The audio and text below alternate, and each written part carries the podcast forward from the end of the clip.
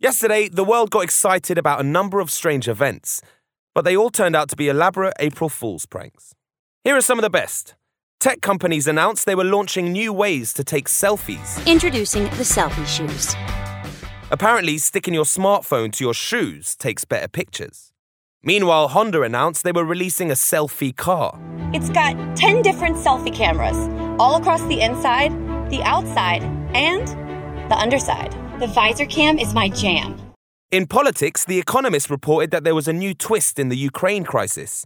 Apparently, Ukraine's president wanted to settle the conflict by challenging Putin to a judo match.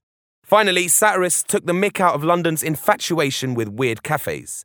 People joked that a hippo cafe was opening, as well as a sloth bar.